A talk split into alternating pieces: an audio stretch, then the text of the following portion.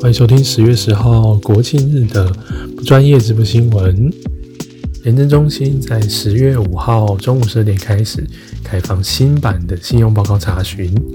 那新版的信用报告查询主要提供三大项的资料，第一项还就是信用报告，第二项就是依当事人的需求加查，比如说信用评分资讯。三项为有资料时主动提供之通报记录资讯，包括金融机构啊、电子支付机构、电子票证机构的通报记录。那目前书面版的申请还是黑白的，包括个人、企业都有，中文、英文也都有。那线上查阅已经改成彩色版，有表格化了，可以透过电脑或者行动装置查询。那彩色版目前只有提供中文版的个人信用报告。不要忘记，廉政中心提供每个年度各一次书面跟电子版的免费查询。乐天信用卡在十月一号到十月三十一号，不限笔数、不限金额，提供指定的店家五趴的刷卡金回馈，且回馈没有上限哦。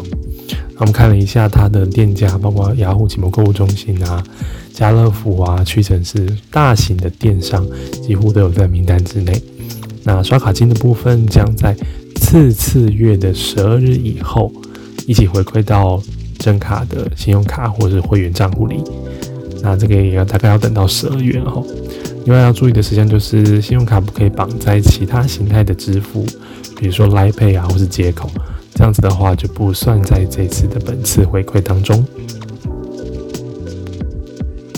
接下来每集一嘴。这是我们看到某一个行动支付的 App 推出，就是这种自家 App 缴各家银行的信用卡费。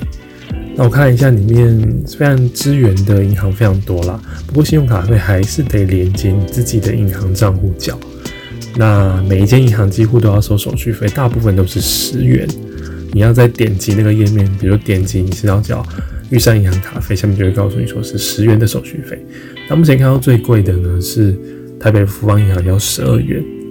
那我不了解这一家 APP 推出这个交卡费是要干嘛？